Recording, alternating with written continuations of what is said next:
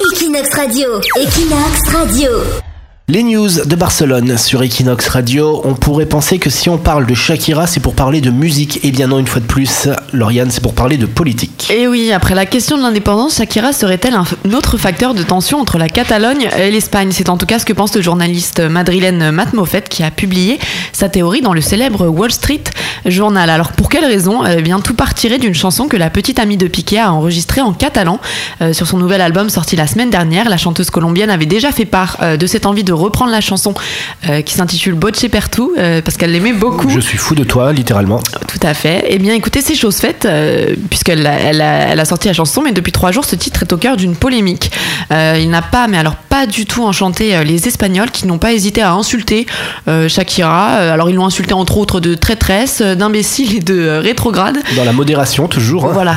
Toujours, euh, toujours très agréable, mais bon, pas de quoi inquiéter la chanteuse, à qui il reste tout de même un lot de consolation, puisque sa version est depuis trois jours le titre le plus écouté et vendu sur iTunes Espagne. Equinox Radio, Equinox Radio.